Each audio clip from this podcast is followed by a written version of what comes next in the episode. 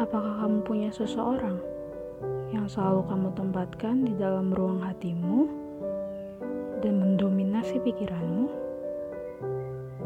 Ia selalu bersamamu, meski sebenarnya ia tak pernah benar-benar bersamamu di sampingmu.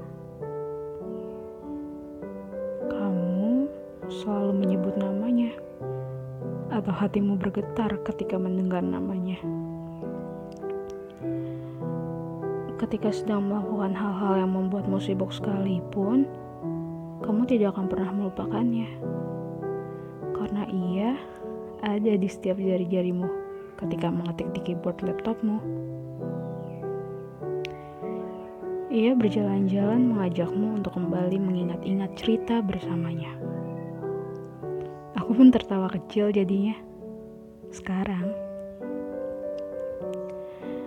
ia beruntung sekali ya, dijadikan satu-satunya yang mendominasi hati dan pikiranmu.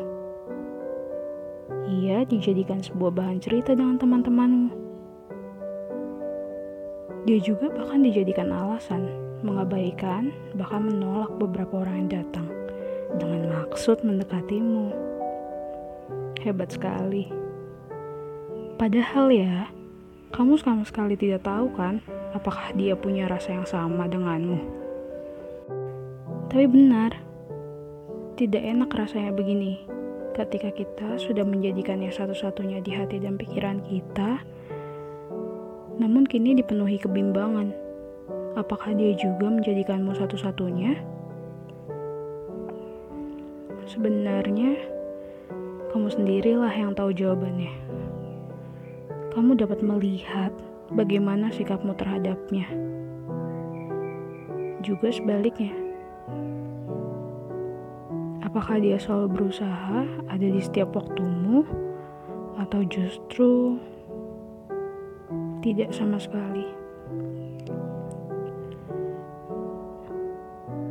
Dan aku rasa kamu pun tahu apa yang sebenarnya harus kamu lakukan. Kapan kamu harus berhenti dan mengeluarkan ia dari pikiran dan hatimu? Selesaikanlah. Jika memang sudah tidak ada lagi rasa bahagia di hatimu,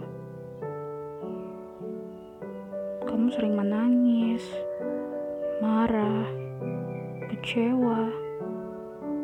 Selesaikanlah segera agar hatimu cepat sembuhnya.